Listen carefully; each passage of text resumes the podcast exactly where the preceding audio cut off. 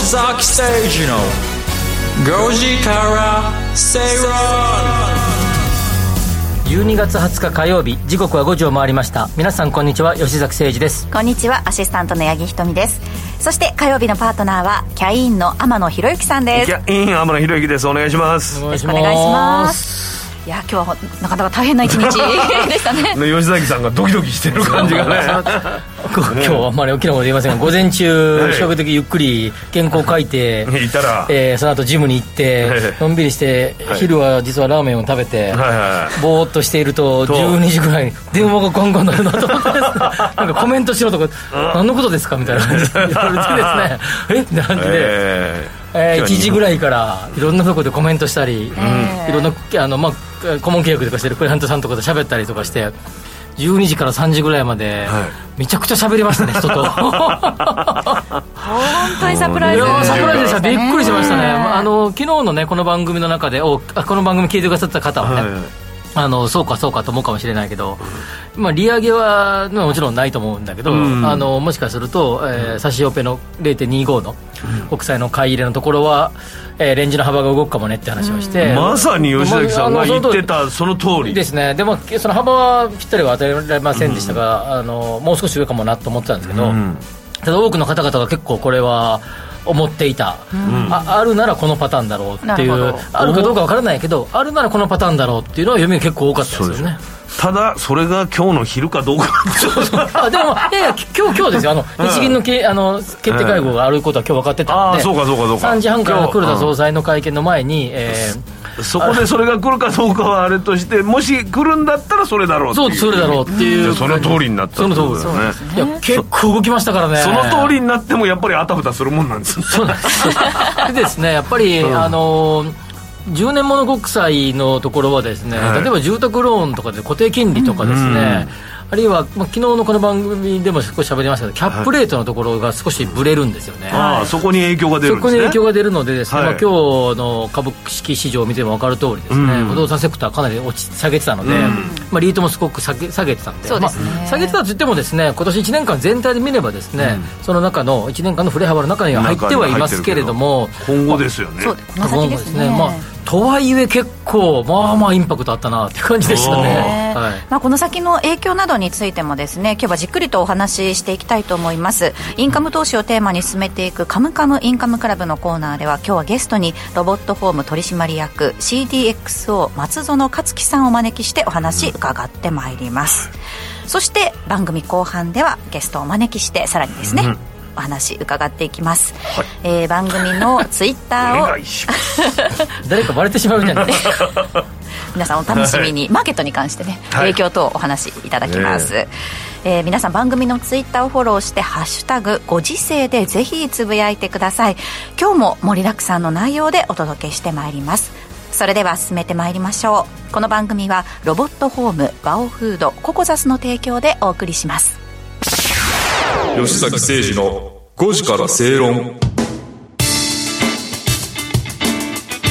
さてこの時間は比べてみようのコーナーです。あらゆるデータを比較しながら投資のヒントを探ってまいります。今日取り上げる話題はですね時期的に、うん理想のクリスマス。出た。はいということで。理想のクリスマス。これ理想のクリスマスによる、えー、理想のクリスマスはねずっと子供の状態で迎えたいってことですよね。そこにつきますね。男女で結構違いがある違いがあるんですか？はい世論調査というのがねあるんですけれども、うん、え見ていきますと20代。思わず水をごくりと飲んで この株式大きく動いた日に基本的にのんびりしたネタから入るんですね 幅広くやるっていうのがねこの番組のいいところですから。ねクリスマスも必ず来ますから。来ますね。あと何日か後かもうだって今週末ですよ。ということで。子供さんたちはねサンタさんまるまるくださいみたいな書いてると思うんですよねそれも聞きすぎるとねあれ？って疑われるといけないからね。なんとなくで。ね、うん、ドンピシャなもの持ってきたらね。なんでそんな知ってるの？ってなっちゃうから。ね、うん、まあ、お子さんがねその欲しいものっていうのははっきりと分かると思うんですけれども、例えばその男女間で何かプレゼントを差し上げるという時なんですが、これですね男女別クリスマスプレゼントの理想予算みたいなアンケートも取ってる中で結構その差が出てきてまして、私が一番大きいなと思ったのが、女性は年齢が上がるにつれて、プレゼントにもらいたいと思ってるその理想の予算っていうのはどんどん下がっていくんですよ、うん、これ20代の女性が2万5000円で一番高くて30代は1万9000円40代1万7000円と女性は下がっていくんですけど男性はですね、うん、20代が1万3000円、うん。で、えー、30代1万4000円1万5000円1万9000円とそう上がっていくんですよね。年取るといいものが欲しくなるみたいなことがあるのかなでしょうね。きっと。この、まあ、年齢に見合うみたいなのがあるんですかね。あそうかもしれないです、ね、女子は年齢に見合わないまた怒られる。違う違う。女子は着飾りたい時代時代が若い時のがなんかねブランド物が気になるっていうのは若い時の方が。俺だけに喋らせて俺だけドツボにはめるのやめてくださいなぜじゃあこうなるかってことですなぜこうなるか。なぜでしょうね。なぜでしょうね。っていうとその意見を言うと危ない危ないですよねでも女性やっぱあれじゃないですか。やっぱおしとやかで謙虚な方が増えていくんじゃないですか。女性は、はい、だんだんだんだん。40代50代になればどんどんどんどん謙虚であなたと2人だけでいるだけでいいわみたいな方が増えてくるから1万円台の前半に行くんじゃないですか。そうそうあってほしいです。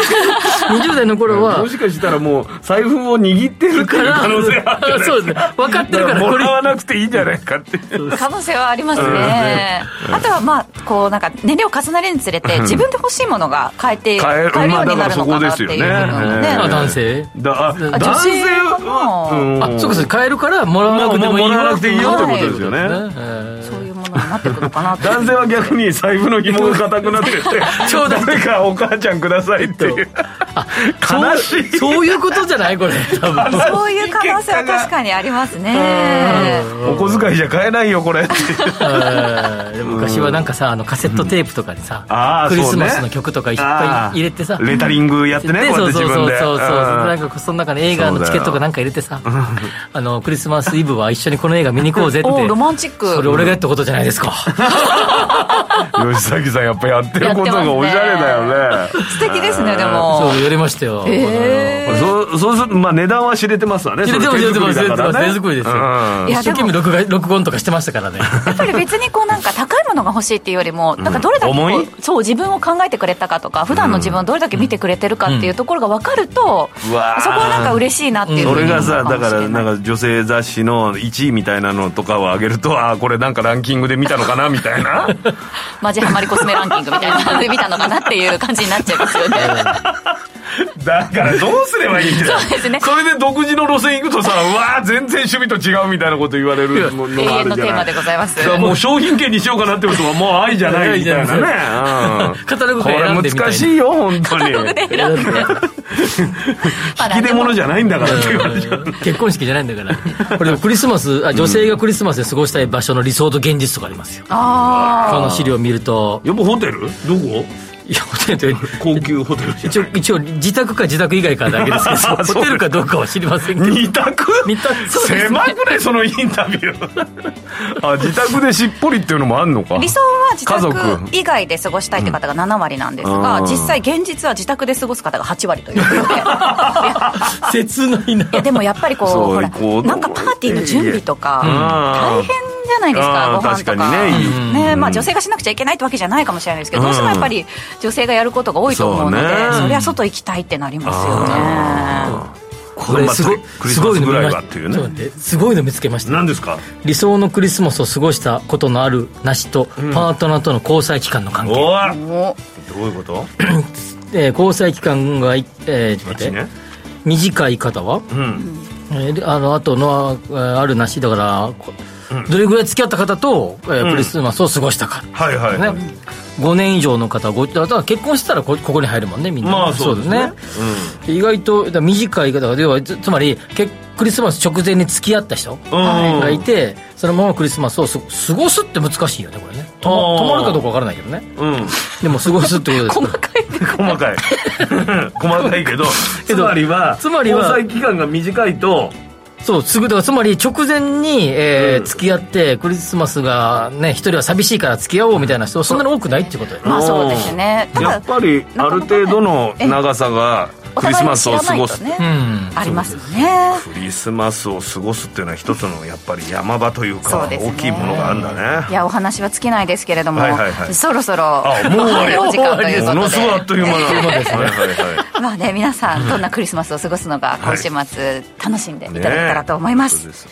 えー、お知らせの後は「カムカムインカムクラブ」のコーナーです。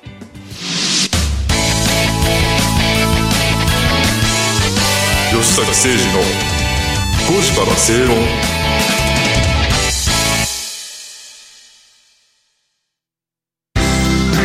人生100年時代あなたはどんな人生を描きますか？お金に困らない人生にしたい。やりがいのある仕事に就きたい。お気に入りの間取りの家に住みたい。あなたの描く理想の人生をココザスが幅広くサポートします。さまざまな資格を持った専門家がお金仕事住まいについて無料でアドバイス。一緒に豊かでワクワク生きる未来を作りましょう。詳しくは番組ウェブサイト右側のバナーからココザスホームページをチェック。農業に関わる方々と一緒に農業の未来を考えていく番組「アグリの未来」ポッドキャストで配信。農業に関わる全ての人を応援するとともに、地球規模の課題を考えるきっかけとなる音声コンテンツです。ポッドキャストでしか聞けないコーナーもありますよ。詳しくは番組ホームページへ。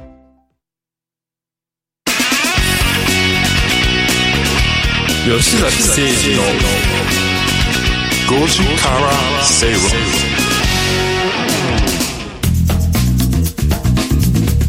ラジオ日経吉崎誠二の5時から正論をお送りしています。この時間はカムカムインカムクラブのコーナーです。このコーナーでは資産形成に重要なインカム投資をテーマに不動産や株式投資など投資商品の情報やニュースをご紹介します。今日はゲストをお招きしています。ロボットホーム取締役 CDXO 松園克樹さんです。よろしくお願いいたします。よろしくお願いします。松園です。よろしくお願いします、えー、今日はですね今年の不動産関連ニュースと来年の不動産市況の見通しというテーマでお話伺ってまいります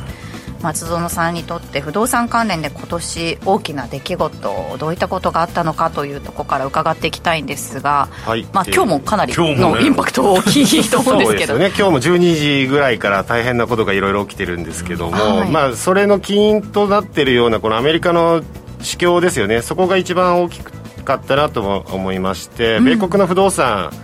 ですね。特に気になっているのは。特にあの賃料あの不動産投資において賃料というのはすごく大事ですけどもニューヨークだとこう賃料が、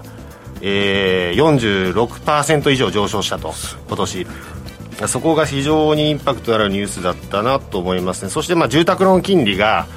えー、これ吉崎さん詳しいと思うんですけど7%くらいですかそうですね。1月ぐらいが3%台前半ぐらい3点ちょっとぐらいのやつが11月ぐらいがピークで7%超えたあたり、うん、えー、とここ最近は6%台の真ん中あたりぐらい6.5前後ぐらいで推移してると思いますね、うん、毎月あるそのアメリカの住宅着工指数等ですかね。あの辺がこう結構市況に与える影響がすごくて、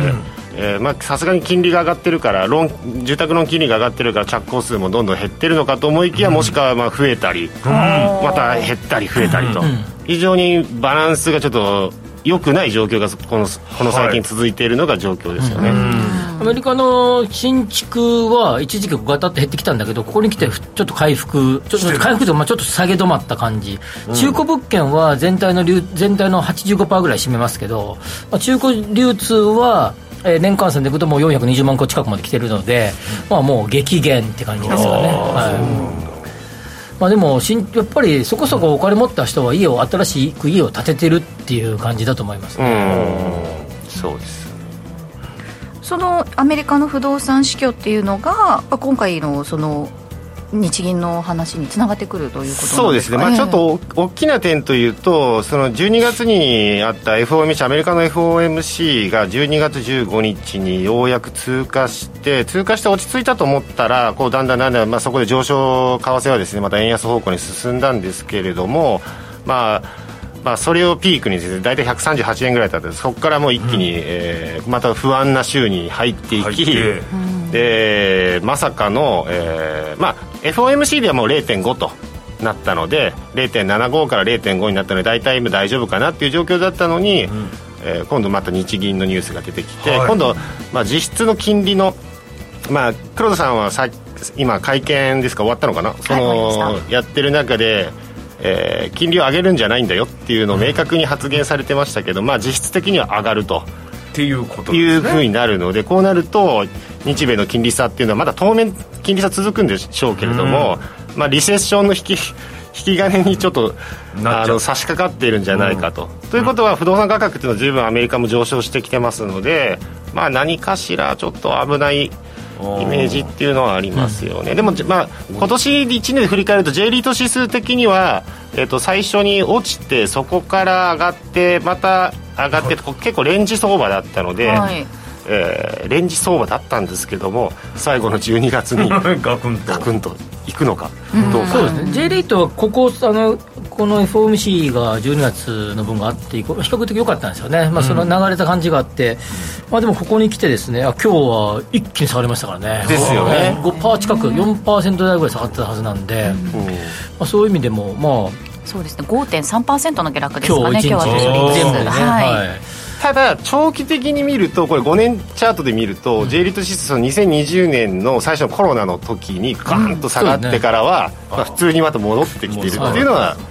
ありますね、うん、だから2019年頃と比べてもそんなにまあちょっと下がってはいるんですけど、まあ。まあでも一時的なものと見るのか一つが有利子負債の割合が大体50%前後っていうのがリートの大体パターンなんで、そうそうそれを変動で借りてるリートと固定で借りてるリートがあって、まあ、あるいはもちろんその組み合わせってパターンもあるんだけど、変動分ってまあまあ一定割合あって、その部分とで固定の、えー、リファイナンスですね。借り換えの時のやつがどうするかっていうことがあるので。今の現時点での、えー、確定利回りは多分たいくと思うんですけど、次のですね、決算期をまたいだ後の、あるいはリファイナンス後がどうなるかがちょっと読めないっていうところで、おそらくそれに対する警戒売りが出たっていうことですよね。このじゃあ警戒していくっていうのはその今お話ししたそのはっきりと結果が出るまでは分からないということで来年の不動産市況に関しても見通しとしてはちょっと不安定というか、ね、今まだ分からない状況ということですよね、そうですね、えー、そういう意味じゃ待てみたいな感じですよね。柔道で待てみたいな感じですよ。ちょちょっと待てみたいな、待つことも大事なんですけどその中で有料物件の選定が非常に大事なんですね。そういう時こそ、はい。逆にそれに殺到するんでしょうね、今日のあの株式ずっと見てましたけど午後は、えー、やっぱ個別の中で上がってる銘柄も結構ありましたからね、まあ、その銀行株もすごい上がってたし、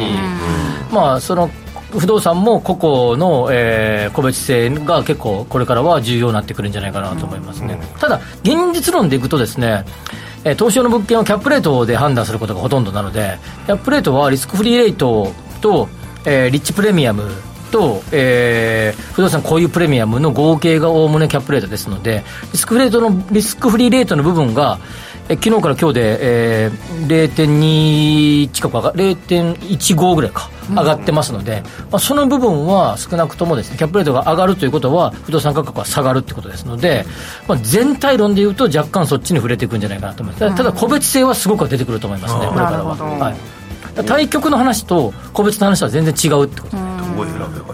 いいそうですね。松野さんはこう来年の不動産市況の見通しに関してはどんなふうに見てらっしゃいますか？あの、まあ、結構ですね。例えばあの中国人投資家が今回その急激な円安の時にこう、うん、結構買ってくれたっていうのはあるんですよ、支えてくれて。ただこう、まあ、円高方向に進むことがまあ、なんとなく見えてきてる中でその外国人投資家の需要っていうのはどうなるのかなっていうちょっと不安は一つありますよね、うん、であとはですねもう一つまた対極的な観点でいくとあの、まあ、米国株も下がってますし、うん、えー、まあ、為替もこういう状況なのでそこの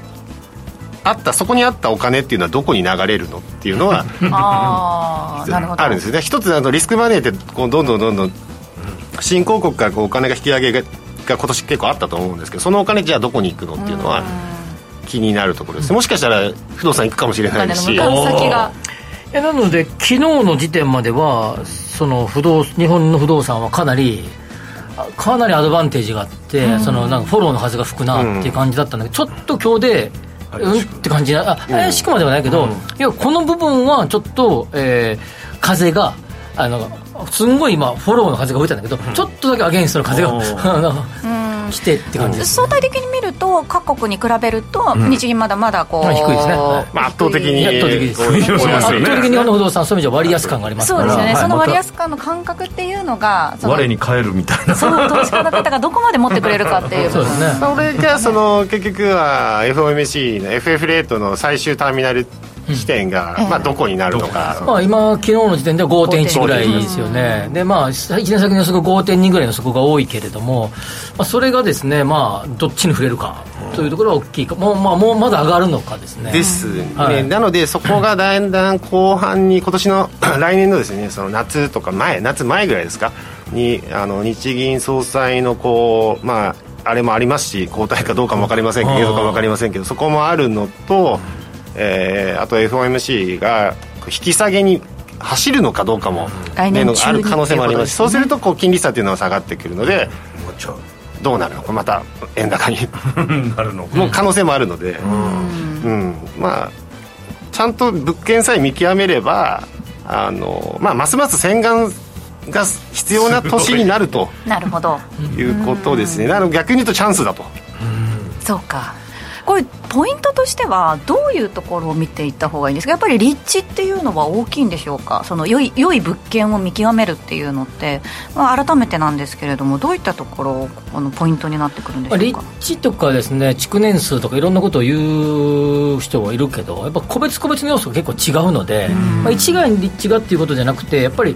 さっきの言ったキャップレートっていう一つの、えー、基準の利回りがあるので、まあ、それとですね照らし合わせてみて、えー、それよりもより利回りの高い物件を狙っていくと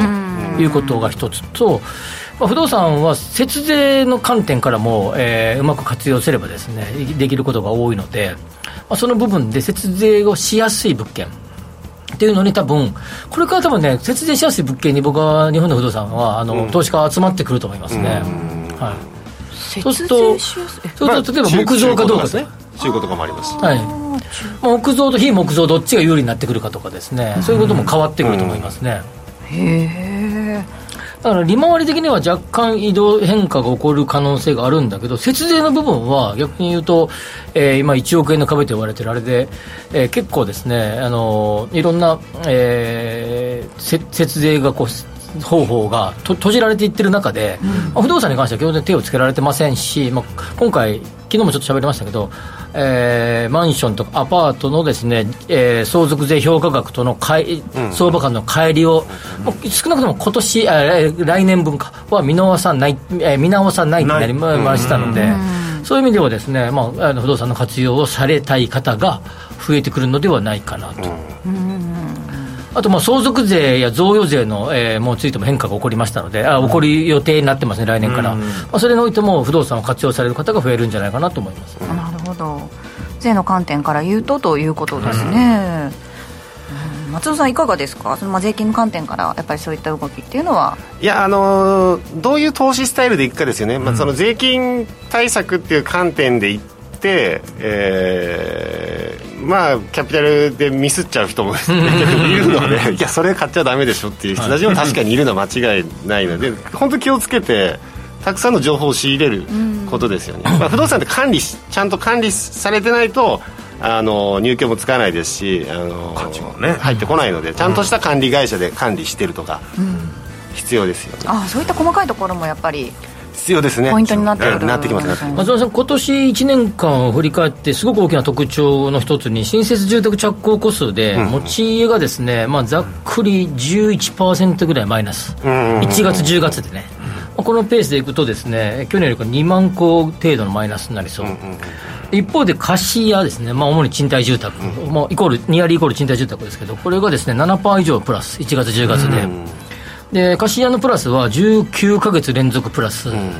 ということで、かなり賃貸住宅市場が、まあ、少なくとも22年だけ見れ、えー、21年の中盤以降見れば、まあ、絶好調と言ってもいいんじゃないかなと思うんですけど、うん、感覚的にもそこはありますね、入居率っていうのはもう非常に上がってますんでね、うん、そして家賃も若干ですけど、まあ、上げやすい状況にはなってきます。うん、そうですよね、そこはありますね。なので賃貸住宅の建築数はもう去年、今年で比較するとかなり増えてるっていうことが言えますよね。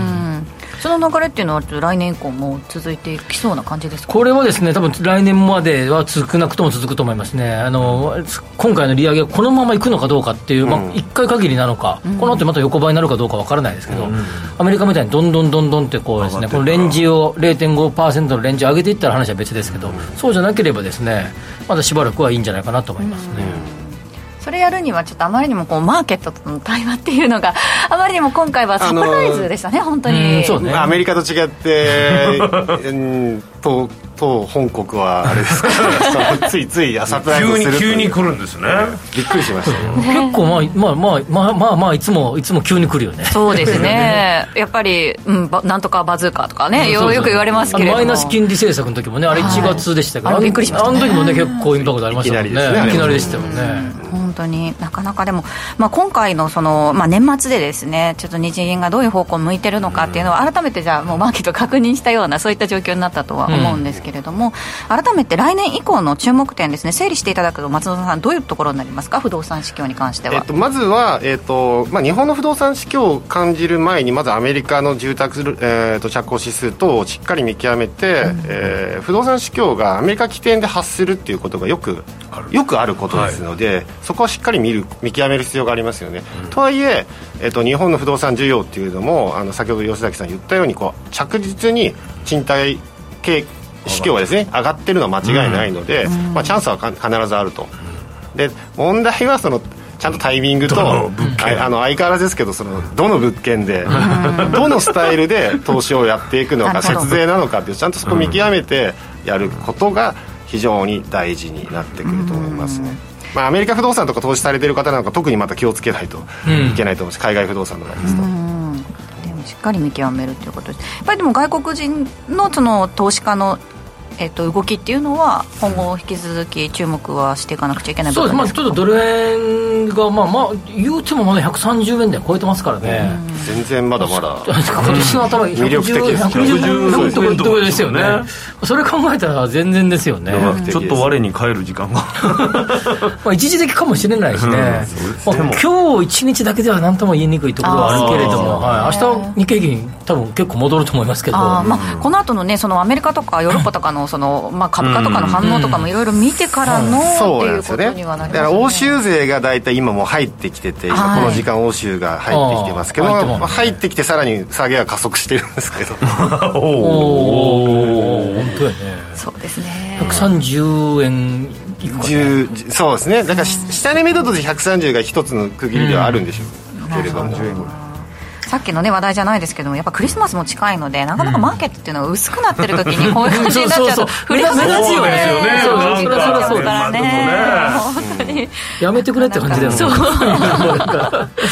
来年年明けたらまだもうちょっと落ち着いて判断できるそうですね。みんな忘年会してるじゃないですか今。そうですね。ちょっと慌ただしい中でなかなかのサプライズだったということなんですけれどもまあね来年以降がちょっとどうなっていくかって引き続きやっぱり金融政策の部分っていうのに振らされる。そうですね。不動産市況はどうしても金融政策に引きずられていくっていうのも間違いないので、まあ、金融政策そこですね。アメリカの雇用統計とかめちゃめちゃ引きずられますので。アメリカの住宅絡みでいくとですね、まあ、価格はケースシラー指数とか全米住宅価格指数ってまあ2つ有名な指標インデックスがあって、えー、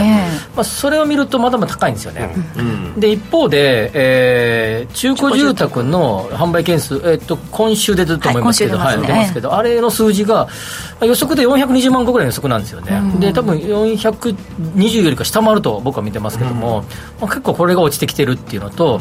あの賃料の指数はですねあの次郎とかいくつかの賃料指数ってあるんですけどそれがですねやっぱ結構下がって下がって伸び伸び加減が止まってきてる、これがですねマイナスの局面に来るかどうか、来年のどのあたりでマイナス局面に来るかどうか、まあ、このあたりが23年のアメリカの住宅市況を占う、えー、数字だと思いますね。やっぱそういった時にどう自分が動くかっていうちょっとシミュレーションを常にねしといた方が良さそうですよ今日みたいにねびっくりしちゃう、ね、そうそうなんですよね、うん、だからあらゆる想定をちょっとこうしておいてパターン考えておいた方がね。アメリカの方のが読みやすいわけですよね。事前になんかいろいろ。アメリカの方がこう常に読みやすい。情報をくれるからね。どんどん出してるからね。そうですね。日本なかなか指数そんなにないんですよね。情報も出さないので、はいはい、なかなかねいやちょっとと来年以降も見通しにくい状況続きそうですけれどもまたぜひちょっと松野さんに来て解説していただければというふうに思います、はい、ぜひまたお越しください、はいえー、今日取り上げた内容に関してはインカムクラブのホームページでも確認してみてください。ここまでゲストはロボットホーム取締役 CDXO 松園克樹さんでした。ありがとうございました。ありがとうございました。ありがとうございました。お知らせの後もゲストをお招きします吉崎誠二の5時から正論 Accurate Communication Time 500不動産 DX を推進するロボットホームは DX 統合支援サービスとして IT を掛け合わせた不動産開発や運用経験を活用したさまざまなサービスを展開しています。その中でもレジデンスキットは不動産オーナー入居者管理会社など不動産に関わる全ての人のための IoT を活用した新しい形の賃貸経営プラットフォームです。入居者には IoT を活用したスマートな暮らしとサービス。オーナーや管理会社には連絡や煩雑な業務を簡単に一元管理できるシステムを提供。業務効率化を実現し不動産経営の自動化に取り組んでいます。住まいのテクノロジーで世界を変える。ロボットホーム。ワオフードのプレミアムなコールドプレスジュース。オーストラリア産のオレンジを現地で加工低温輸送でみずみずしさはそのまま。絞りたてのようなすっきりとした味わいです。飲み終わったらそのままゴミ箱へ。ラベルもリサイクルできるので剥がす手間はかかりません。冷蔵庫にあると嬉しいこの一本。地球と体が喜ぶ未来を作る。バオフード。ラジオ日経では1月9日成人の日、新春オンライン動画セミナーを開催します。講師は現役ファンドマネージャー西山幸四郎さん、エリオット波動の宮田直彦さん、東端リサーチ社長の加藤いずるさんほか、合計8名が登壇。お申し込みはラジオ日経の専用ウェブサイトで受付中。受講無料。先着1000名様にご案内メールをお送りします。締め切りは1月5日午後5時。Accurate Communication Time 500吉崎誠二の5時から正論ラジオ日経吉崎誠二の5時から正論をお送りしています。火曜日のこの時間はゲストをお招きしてお話を伺っていきます。今日はこの方にお話を伺わなければならないでしょう。うはい。ラジオ日経鎌田新一記者です。よろしくお願いいたします。よろしくお願いします。お会いできて光栄でございますよろしくお願いいたしますいや大変でしたね、はい、今日はねあのー、もう10年債の利回り、長期金利、うん、0.5%まで上がってもいいよという、そのメッセージですからね、もうこれはあの利上げということ、事実上の利上げと、ただあの、利上げっていうのは政策金利について、あのいうもんで、これ、自由に一般的に取引される長期金利、これで利上げって言葉使うのが、なんか変だなっていう感じもしますけど、事実上、今も、あの日本の中心的な指標になってますからね、金利の。もうこれで利上げでいいと思います。まあ、黒田さんは多分利上げとは言わないでしょうけど、もうこれ、利上げという捉え方でもう何の問題もないと思います。ということで今日のテーマが日銀の事実上の利上げについて、ということですね。とにかくこれですね、為替相場の動きです。為替相場がドカーンと円高になりましたでしょ。はい、ドカーンと円高になって、昔のこのイメージ、円高の時に日本株が下がるっていう、うん、そのトレードがバシバシきましたね、今日はね。だからもう円高、日本株売り。で、これがちょっと短期的に、あの、この日本の、えー、利上げが、アメリカとかヨーロッパとかにも影響を与えるのかどうかっていうのをちょっと今晩だけ、今晩だけ見なければいけないと思います。はい、えとにかく日本ってほら、低金利の国とか、日本だけは今年ずっと金融緩和とか、ずっとそれやってた。ずっと言ってたじゃないですか。そうすると、今に世界の中だと投資する資金を供給してくれるのが日本なんだ、うん、いざとなれば日本は低金利資金が調達できるぞという、うん、そういう面があったんですよね。だからそのこのイメージの世界にはなると思いますけれども、日本の調達金利っていうのが、これが、ここが高くなるということが、短期的な影響ですね、欧米株。世界ちょっと慌ててる、えこれをちょっと、あの1日が2日になると思います。うん、これとねでも冷静に考えればね、そんなに日本だけ低金利って言っただって、ドイツも ECB も、アメリカも金利上げてるわけですから、調達金利世界的に上がってるのは、これはもう下げて下げられないわけですから、うん、えー、とにとりあえずこれ、1日、2日の問題だろうなと思ってます、ね、そうですか、じゃあ、戻るってことですか？戻ります、戻ります、このこの理由によって株価がね、あの世界株2週間続けて下げるっていう理由にはならないはずです。でも一方でその確かにそうなんだけど結構長期的にずっとやってきたじゃないですか。はいはい。でこの別にこう短短期でちょこちょこ動いてたらそん今の話だと思うけど、ずっとやってきたことをちょっといじるとまあまあインパクトあるんじゃないですか。あのずっとやってきてこういう状態だっていうことは、うん、そんなに変化はないっていうことになるんじゃないのかなというそんな受け止め方をしています、正しいね、うん、でで為替をどう考えるかですね、うん、そうですね。為替だと、とりあえず理屈の上だとね、あの今年っていうのは、えー、日本は低金利、はい、他の国はどんどん利上げ、で、150円、ドル円150円超えたってい。うふうに一般的に言われるじゃないですか、はい、それでじゃあ、来年、来年は、欧米は金利ピークアウト、どっかで来ると、うん、でどっかで利下げするかもしれない、うん、で日本は上げ始めるばかり。上げ始める これだとやっぱり円買う材料になりますね、うん、これだって為替の取引やる資金投機資金世の中にいっぱいありますけど目的は儲かればいいわけですから。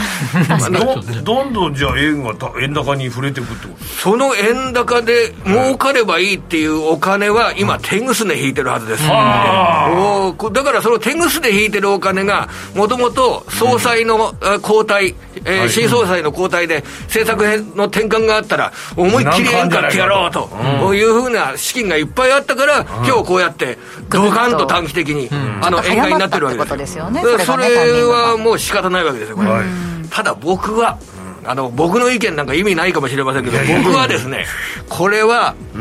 日本人が僕は外貨を買うと考えてます、ここから先、130円割ったところは、かなり意欲的に日本人があのドルを買う、ユーロでもあの OK ですけれども、そのあたりをど、特にドルですね、これを買うと、買い下がるという、うん、そういう展開になると思います。あ、まあ、個人投資家の、ね、存在感も大きくなってますから、そのあたりがガツンとくるってことですか、この方々は結構、あのなんていうのかな、あの短期の FX トレーダーは、えー、円買いなんですよ、これおそらく。短期の FX トレーダーは円買い。だけど、あのもっと大きい実需、うん、えー、今、今年の経験、日本人としての経験というのは、ドル円150円を見た、それでインフレが世界の話題になった、じゃあ、ドル円が300円になって、原油価格が200ドルになったら、うちの電気代はどうなっちゃうんだろうって、これ、みんな考えてるじゃないですか。そうなった時に、えー、それに対する対抗策っていうのは、ドルを少しでも買ってれば、それに対抗できるわけですよ。えー、そうすると、えー、135円で1万枚。130円で1万枚、125円で1万枚って、少しずつコストを下げながら、ドルを10年単位で、えー、5000万の資産の人が、1500万円は、えドルで保有すると、うん、こういう決断をした人が僕は今年少なくなかったんじゃないかと、ね、ポートフォリオの中にそのドルっていう外貨っていうのがかなりそれをきっちり、えー、ドルを持つことによって電気代高騰に対応する。で電気代が上がらなければ別にそれはそれでいいわけじゃないですか、うん、だからその生活のヘッジですね。なるほど。僕はこれでそんなにあの円高には限界があるんじゃないのかなと。思います今日結構セクター別で結構上げて下げた、結構激しかったですよね、まあメガバンクが上がりましたね。すごく上がりましたね。これは住宅ローンが上がればですね。金利が上がればまあ儲けがね。ええらい上がってますでしょ、はい、でも僕はこれを見ながら、明日以降のトレーディング対象、うん。えー、中期でも、あのー、持つ対象としても考えられると思いますけど、証券ビジネス、証券会社、このあたりどうかなと。えっと今日株価見ましたらね、野村ホールディングスは0.2%、1円下げてました、8604、うん、大和ホールディングス、大和証券、えー、8601、大和証券は12円上げてました。上げてる、えー、これはやはり日本がですね、これから貿易大国よりも目指すものというのは、NISA の拡充などを受けて、投資大国を目指す、これが日本の戦略じゃないとそんな時代に、日本の投資大国を目指すんだったら、その資金運用というような形で、やはり証券会社も頭の中に置いといた方がいいかなと。で結構興味あるのがね、8616の東海東京フィナンシャルグループ、はい、東海東京ね、これは比較的大きめの証券会社。あでも地味でしょ。地味。まあでも IPO 結構やってるよね、これ地味なんですよ、地味だけどね、やはり中部地区が結構強い会社なんですよ、で、中部地区っていうのは資金運用に保守的なんですよ、あの貯金がね趣味が多いですから。保守的と僕は、あの伺ってます。金融はいそうです。その通りです。結婚式ぐらいですねお金使うのは。だからそのイメージがありますからね。それで結構堅実なお仕事をしていて、あのしっかりした生活の基盤をお持ちになられていて、持ち家もちゃんとあって、車も持ちちろんある、はい、えー、だけれども資金運用に対してそんなに、うん、えー、のガツガツしない、はい、その通りその通り。ガツガツしない、はい、これが中部地区のお客さんだっていうことで僕は伺ったことがあります。じゃあここの NISA の拡充とかによってこの辺りが投資に動くと。これは堅実な方々が今年のあの電気代の上がり方を見て、これはなんとかせにゃあかんにゃーというような形で、自分で動くと あかんにゃーで、これで資金運用のニーズが出てくるということになると、この東海東京のこの東海って名前社名についてるじゃないですか、これがちょっと気になりますね、株価が300円台、350円とか、なんか3万5千円で買えるような手を出しやすい。これでも、証券会社、今日上がってもよかったもんね。そうですよ、あのー、でも株価が下がってますから、あそそね、株価が下がってる時っていうのは、証券会社は上がらないですね。でただ、これから先、あのー、まあ、為替も落ち着いて、株価も落ち着いてって、それで、えー、とにかく投資っていうものをこれから考えていかなきゃいけないなって言ったときに、あの証券会社。で、で東海っていう社名がどうも気になる、天野さんの顔見てるからかもしれない。普通、東京が先に来ますけど ね、東海東京っていうね、うん、いいですね、これ、中部地域で一番証券会社でネットワークの多い会社なんですよ、ね、これ、最後に伺いたいのが、こうもうね、来年のことに関して、いろいろその雑誌とかにも、株価の見通しとか書いてらっしゃる方、たくさんいらっしゃると思うんですよ、ただ今日のサプライズで、もしかすると考えが変わった方もいらっしゃるかもしれないですけど、鎌田さんは別にそんなに大きな。これはもう一時的な動き、2日、3日ぐらいで。132円の時の日経平均、ちょうど8月だったんですけどね、2万7200円から2万8000円でしたよ、8月の月間。今よりずっと上ですよ。うん、だからこれ、これ、円高が進むから、日本株は売らなきゃいけないなんて、そんな理屈が通るわけないんですよ。うん、僕はそのように思ってます。これ今日はもう本当に1日2日の売買で、あの、結果を出そうとしたトレーディング資金。これによって、あの、日本株が下げただけという、そんな取り方してます。リアクションということですね、まあ、長期的なこうトンネルを抜けた感みたいなところではなくて。だって海外から見ればですねあの日本も利上げするっていうことは あの日本も経済が良くなってきたんだなと、うん、そういう捉え方もあるんです、ね、捉え方ができますよ。あのねあの日本は人口が1億人以上いてねクロアチアやオランダはそんなに人口がいないけれども日本って1億人以上の人口がいる。そのあそこもでさえ金利を上げ始めたというような捉え方をするんじゃないでしょうかね、海外で、じゃあ、今日は下値で買った方々は、明日か明後日に売ると、いや、それでもね、明日明後日の動き、取りに行ってないんですよ。あの あのやっぱり今年のこの2週間ぐらいの間で、うん、えー、1回波乱の場面があれば、うん、来年に向けて前向きな発想、あの、うん、1回で全部買わないようにしてくださいね。あの時間を分散して。分散して買うというのは、これ鉄則です。まあ、じゃあ、そんな気にするなと。すごい。今日の大きなマーケットの話題としては面白いから、おね、これは子供に、今日の夜、子供にね、今日為替はこんな動いたんだよっていうことを、ね、お伝えするっていうのは、これ大切なことですよ。うんまあでも、まあ、投資家的な、まあ、一時的なもんだと、これで大崩れになるなんてことはないと私は考えます、すごい力強い。力強いね、うん、ほっとしました？ほっとしました。ね。ほっとしました。今日一瞬忘れましたね僕は ずっと慌ててらっしゃったそうです、ということでいろいろお話伺いましたけれども実際に投資をされる際の判断はご自身でしていただきますようお願いいたします。ということで本日のゲストはラジオ日経の鎌田記者でした。鎌田さんありがとうございました。ありがとうございました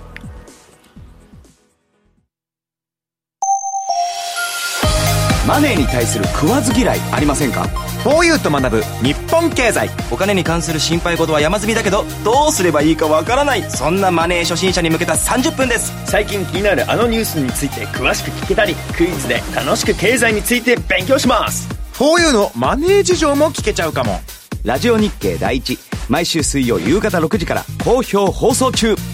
お楽しみに！あの名実況もう一度永久保存版実況 CD 白川二郎実況名勝負セレクションただいま好評発売中。オグリコールでおなじみ1990年有馬記念をはじめ記憶に残る厳選14レースの実況を完全収録。感動の名場面が鮮やかによみがえります。ここでしか聞けない鈴木よしこさんとのスペシャルトークも収録。価格は送料別で税込2037円。お求めはラジオ日経ネットショップサウンロードまで。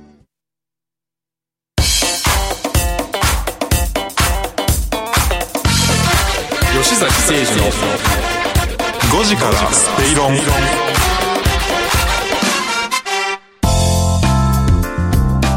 ジオ日経吉崎誠二の5時から正論お送りしてきました。あっという間にエンディングとなってしまいましたけれどもいろいろね今日本当になんか今日大変だったんですね。ねでも、最後のね鎌田さんでなんかちょっと。うん。すごい力強いお言葉で、まあ、明日からのん。びり23日ぐらいははいもうバタバタいつも通り原稿書こうかなとそうですね、まあ、為替に関して言うとちょっとニュース入ってきていて円相場、対ドルでの日中の値幅が6年半ぶりの大きさだということ。どれぐらい5円ぐらい動いたもんね。そうですね。現在が132円30銭台ということになっておりますのでなかなかね、まあ私。1日ででも5円ってすごいですね。すごいですね。今日本に来てる人は、ええってなってますか確かに。でも儲けた人は、昨日買っとけばよかったみたいな。すごい儲けた人いるか、ああまあでもそうですよね。すごいそうですよね。まあ私は本当に今日も特に何もないと思っていたので、もうのんきにお昼寝してて 起きたらちょっと あとすごい動いてたからびっくりしちゃって、でも天野さんも同じような感じですね。それで鎌田さんの話聞いてまあいいかってなってますけど、ま ああのな何もなかったことにすればただなんか本格的な投資の時代が来るみたいな感じのね、ことでもやっぱり皆さん考えるようになってまあそうですよね。来てんでしょうね、圧倒的に、はい、それはそうでしょうね。そうですね。特にね、東海のね、お金が動くかもしれないということで。東海、東海。ニーサのあれもね、拡充されますからね、いろいろね。はい。そういう意味では、証券。あ、そうですね。いいかもしれないね。本当に岸田内閣はそれを目指してるんですね、お金をどんどん動かすっていうことね。いやでも本当に年末でバタバタ動くこの1年ですけれども、最後まで気を抜かずにやっていきたいところですね。クリスマスプレゼント来ないかな、なんかと んでもない。紙に書いて置いときましょう人がくれますようにみたいな、株価が上がりますように。今日も 幅広い話題でお届けしました。この番組はロボットホームワオフードココザスの提供でお送りしました。ここまでのお相手は吉崎誠二と天野博之と八木ひとみでした。明日も夕方5時にラジオ日経でお会いしましょう。